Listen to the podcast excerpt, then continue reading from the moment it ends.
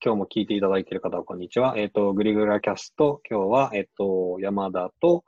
えっ、と、おたかさんに来ていただいていて、えっ、と、今日は、浅尾さんに、浅尾さんのことを聞こうということでお時間をいただいています。よろしくお願いします。はい、よろしくお願いします。よろしくお願いします。はい。じゃあ、えっと、早速なんですけど、浅尾さん、えっと、なんかそもそものどちらがいいかな？えっと、浅田さんご自身がどんな方なのかというところを聞きたいなっていうのと、その中で、次年系研究会になんかどういうタイミングで、どどういう、えっと、理由というか、があって、関わり始めていただいたのかなっていうあたりが、なんか合わせて聞ければいいなと思ってるんですけど、どどっちからが喋りやすそうとかありますか？どっちから？そう。まあ、きっかけからいきますかね。はいはい。えっ、と、直接のきっかけは、えっ、と、これもう3年近く前になるんですかね、2017年なんですけど、武井さんが、あの、まあ、あるイベントで、アンビショナーズラボっていう、えー、まあ、これグループなのかな？わかんないですけど、が企画したイベントで、3回シリーズで武井さん、えー、を、なんですかね、あの、講演者にして、えー、話聞くみたいな、イベントがあって、まあ、それ、あの、3回とも参加したんですよね。で、それでちょうどその頃に、あの、研究会立ち上がったみたいで、うん、えー、で、あそ、それなら僕も参加させてくださいって言って、えっ、ー、と、それ4月ぐらいですかね、えー、18年のね、えー、から参加したというのがきっかけです。ちょうどその頃、遮断化するタイミングだったんですかね。まさに、はい、立ち上げが、えっと、7月 ?5 月 ?4、5月ぐらいから遮断にしようって言ってたの7月になってるので、それぐらいですね。なるほど。そこの、武井さんのそこのアンビショナーズラボの場に行かれたのって、そこは何どんな理由でそもそもそこに参加されたんですか？えっと、それは、そのアンビショナーズラボやってるの熊、熊平さんとか、清宮さんと、あと、宍戸さん。僕、宍戸さん、あの、知らない方だったんですけど、熊平さんと清宮さん、あの、その前から長く、あの、存じ上げてて、で、それで案内来たんですよね。で、武井さんのことは、ま、ももちろん知らず、ただ、ホラクラシーの本があるっていうことは、あほ違う、ホラクラシーの話は知ってたんですよね。ホラクラシー、あの、なんだっけ、あの、アメリカのね、あの、なん何したか忘れて、あの、ブライアンでしたっけ？はいはい。えっ、ー、と、の、えー、ホラクラシの本は持ってたぐらいな感じですね。まだ読んでなかったみたいな。なるほど。じゃあど、えっと、どちらかというと、そのホラクラシーっていうものがあるっていうのを知っていて、それを知りたいなっていう動機で参加されたっていうのが。そうですね。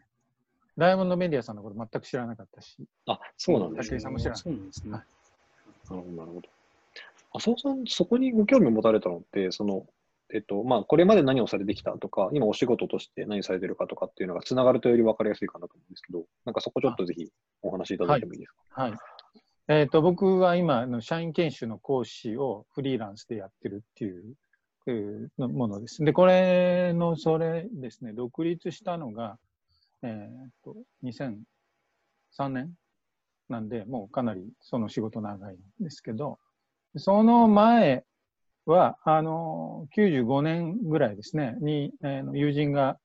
あの、ベンチャーキャピタルからお金ちょっと出してもらって、えー、起業する、まあ、創業するっていうんで、僕、創業メンバーに加わったですね。ええー、あ、そうなんですね。っていう経緯があります。で、その前は、あの、就職したのが90年で、えっ、ー、と、5年ぐらいですかね、えー、は、あの、声優っていう、まあ、小売の会社ですね、に勤めてました。えー、っていうのが、まあ、もうごく簡単なキャリアなんですけど。えー、え すごいいろ、いろいろすでに聞きたいんですけど、いいですか？声優行かれて、その、95年頃にベンチャーキャピタルから出資されて会社作ってるって、ベンチャーとか全然なかった時代ですよね、まだ。あそうですね。まだ、まだなかったことです。ほとんどなかった。そ、そこに飛び込むって、結構大事だったと思うんですけど、うん、なんでそこチャレンジされたんですか？まあ、あの、いや、学生時代から、いずれはなんかこう、独立みたいな、あ起業っていう言葉が僕の時ほぼなかったから、独立開業か、まあ、もっと、もうちょっと古く言うと、脱サラみたいな言葉だったんですけど、あーなるほど。独立開業っていうのが、まあ、やっと出てきたぐらいですかね。まあ、そういう、あの、こう、願望はあったんですけど、何やりたいっていうのはなくて、うん当時はですね。で、たまたま友人が、あの、まあ、商社勤めてたんですけど、あの、辞めて、まあ、辞めてっていうのは、その、お金出ることが決まった直前前ぐらいかな。まあ、一回辞めて独立してやってて、その動きの中で、えっ、と、ベンチャーキャピタルの人と接点あって、お金ちょっと出し出してもらえるっていうのがあって、で、そのタイミングで僕に声かけてくれたんですよね。で、その、のあの、友達とも学生時代からの、あの、まあ、きまあ、実家京都なんですけど、京都の友人で、付き合い長かったんで、で、まあ、その、その影響もあるですね。で、まあ、他方、あの、声優はちょうどリストラをしあのし始めた頃で、えっ、と、僕はその95年なんですけど、それも早かったんですけどうん、早期退職とかやり始めた、あの、頃でうん、えっ、と、あんまり誰にも引き止める力がなかったみたいな。うんへで、中も、まあそう、そういう状況だったんで、かなり停滞してたので、僕はあの営業企画部っていう、まあ、本部のスタッフ部門にいたんですけど、まあ、何も物事進まない感じがあって、あのいい加減うんざりしてたっていうのが、うんまあ、正直なところです。うんまあ、それと、その友達からの誘いが、まあ、うまくタイミング噛み合った。30手前ですね。なる。ほど。なるほど。で、そこからそこに入られて、何年ぐらいそこで、独立までじゃあそこにいらっしゃるんですか、えーっと、そうですね。8年ぐらいなんですかね。?8 年か。で、まあ、生き延びたっていう意味ではすごいって思うんですけど、そうですよね。うん8年ちゃんと続いたっていう時点でも。成功した部類とは、まあ、言い難いんですけど、まあ、なんとか生き延びてたっていう状況ですね。どんな内容だったんですか、ちなみにそこそれはですね、幼児教育をするっていうので、ええー今、幼児教室っていうカテゴリーがあるんですけど、あの、それの運営をしようっていうので立ち上がったんですけど、まあ、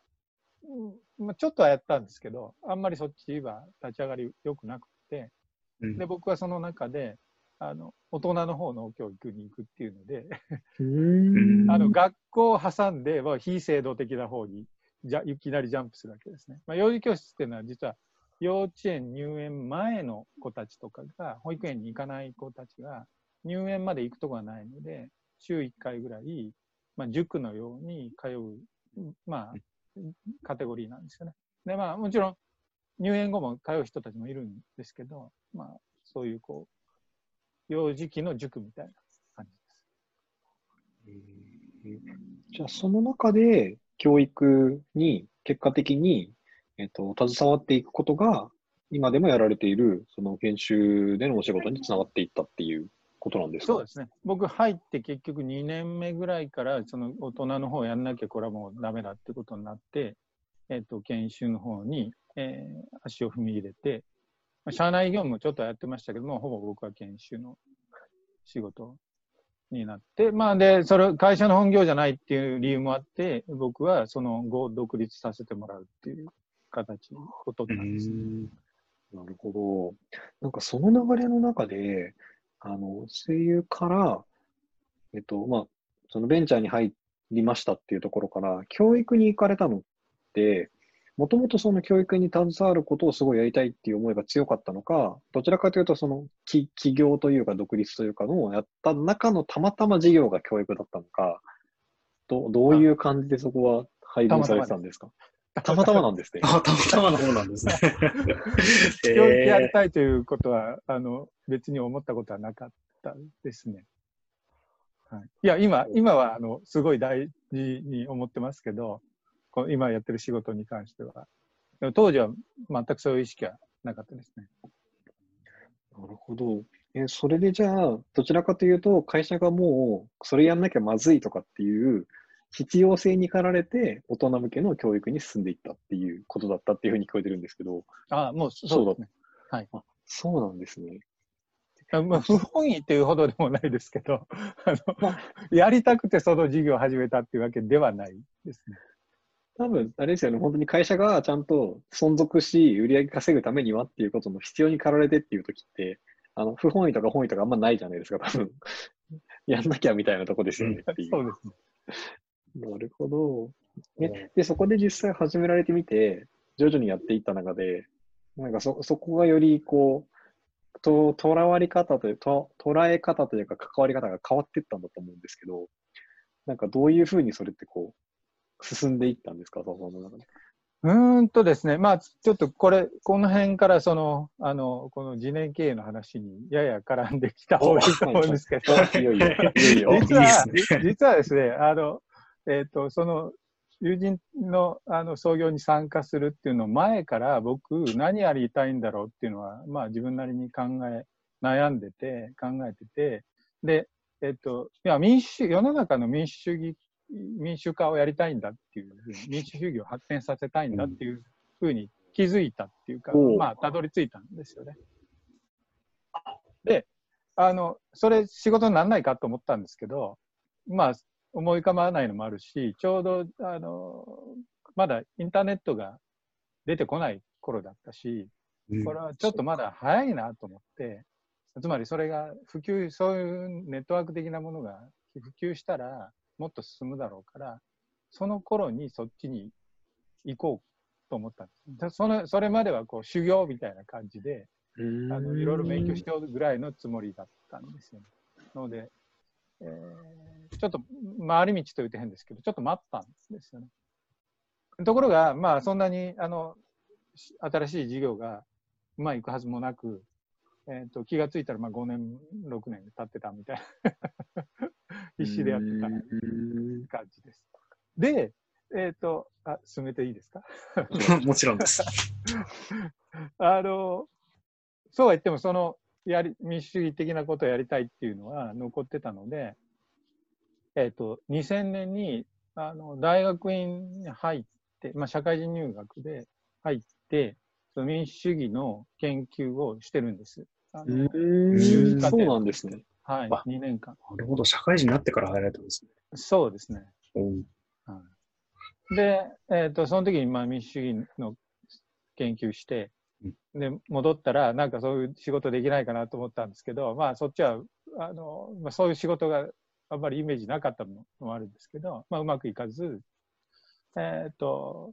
まあ結果的に僕はちょその時点で独立っていう道を選んで、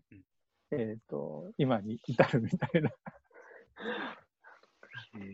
ですよね。そうそういうもんだから、その独立後は、まあ、まずはちゃんとその、やってた仕事を独立しても同じように続けなきゃいけないっていうのは一生懸命あったんですけど、あの、今ほどそんな暇、あの、忙しくなかった暇もあったので、どん、こ、ここれ、この仕事となんか接点ないかってことはいろいろ探してたんですよね。うんそうしたら、あの、えーっと、さ2003年に独立してますけど、2004年か5年頃に、その、あの、英語の文献で、その、組織のデモクラシー、 organizational democracy っていうのがあるっていうのを知って、でままあ、それは今今でいう自立分散型経営なんですけど、うん。そういうカテゴリーあるっていうことを知ったので、そこいけないかなというふうにずっと思ってたほど。で、あの、ちなみにあの、当時、あの、僕、英治出版さんと接点あったので、あの、リンダ・グラットンが書いてた The Democratic Enterprise っていう本を、これ、翻訳出版できないのって持ちかけたんですけど、うんまあ、ちょっと早すぎて却下でした。へえ。すごいな、それ 先見の目ありますね、それ。そうですよね。2005年とかですよね、まだ。そうですね。そうそうそう。2004年にその本出てるんで、調べたんですけど、そう2004年に出てるんで、でまあ早かったってことですね。15年前だ。16年前。すごいな。で、ですでまたちょうどね、その、ね、その少し後に、あの、奇跡の経営の翻訳が出てるんですね。これ2006あ年なんですよ。ーなるほど。それは僕、知り合いに、奇跡、あの、セムコなんですね。はい。で、まあ、知り合いに教えてもらって、うんで、それの勉強会みたいなのをちょっとやってたんですよね。はい、もう、あの、数人で仲間内でやってたんですけどまあ、それも、えっ、と、その後、ち子供が生まれたのは2010年かな？なんですけど、その頃から僕ちょっとあのあんまり時間的余裕がなくなって、えっ、と、その勉強会自体はその辺で中断してるんですけど、まあ、まあ、そういうのは関心はずっとあったけど、仕事とは結びつけられないまままいた。で、しかも子供生まれて生まれ、あの、忙しくなっちゃったので、あの、こう、仕事以外に手を広げる余裕がなくなったっていう時間が結構あって、でやっとまあちょっとずつなんかこう活動できるかなというところで、武井さんのイベントがおーなるほ2010ど。んでまあずっとなんかずっと僕はやれずにう、ずっとね、あのまあサボってたって言えばサボってたんですけど、やれずにいたこと、この人はもう何年も自分の会社で試行錯誤してやってたっていうのも、もう僕にしたらもう尊敬なんですよね。なるほなるほど。すごいど。な。で、まあ、これはもう、あの、いや、僕、し仕事と結び、まあ、今も結びついてないんですけど、あの、とにかくもう、あの、ついてってやるみたいな。いいですね。今回、今回、あ動かなかったらもう一生ないなと思って、なるほど。でだから何が、何ができるかとかよくわかんないけど、もう、もうこの流れには、とにかくしがみついていくっていう 感じですね。なるほど。それであれですよね、去年か、代表理事2人だったのをどう変えるかっていうのを議論していた中で、結果その時に浅尾さんにも代表理事になっていただいたんですけど、僕すごい覚えてるのが、あの、選挙管理委員的な立場やるって言ってずっとやられたじゃないですか。なんか、なんかあくまで代表ではないですみたいなスタンスで、なんか取り仕切る側をやりますって言われてたのをすごい覚えてるんですけど、なんかそれはどういう、なんか感じだったんですか？いや、それ大事なところで、僕、僕あの、そういう意味では、まあ、長く関わるつもりはあったし、あの、あの時思ったのは、あ今年じゃなくてもいいと思ったんですよね。あまあ、だ去年なんですけどね。うんで、その、まあ、そんな、まあ、いや、ある意味養殖じゃないですか。対外的にはね。中入ったらそうでもないですけど。で そういうのは、まあ、それは、ちゃんと仕事してて、実績あったらそういう仕事引き受けるのは僕は喜んでやりたいし、さあ個人的なあの満足としても、それはいいと思ってたんですけど、まだ、まだそんな何も働いてないっていうふうな意識強かったし、これからも続けるつもりあったのな、肩書きなくても続けるつもりあったので、今年じゃなくていいやと全然思ってたんですよね。うんそれで、でもで、どっちかというと僕、ルールをきちんと決めて運用するのって大事だと思う方で、その思考強かったので、ここうにゃうにゃって決めるのよくないよなと思って、うんあの時はルール側に回回るっていうことにしたんですよね。ほど。そうですよね。で、最後、その取り仕切りをしていただいていて、去年は立候補と推薦どっちも受け付けますって言って、うん最後の最後で推薦がこう、そう繋がっと管理委員なんだけど、したいっていう。石丸さんそうそうそう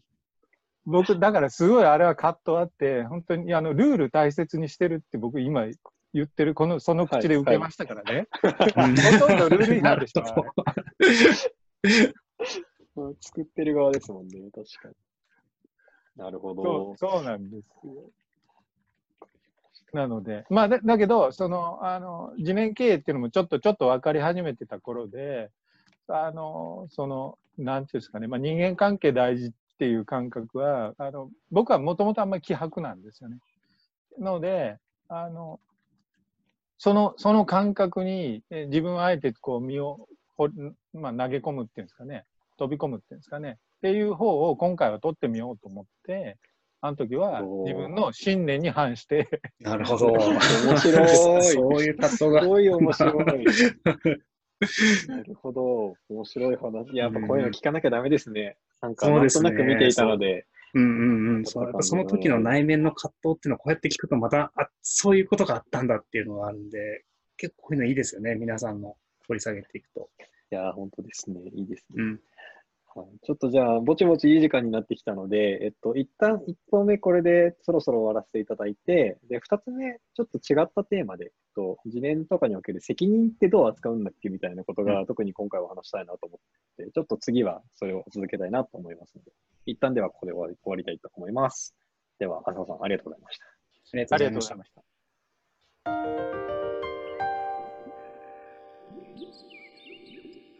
た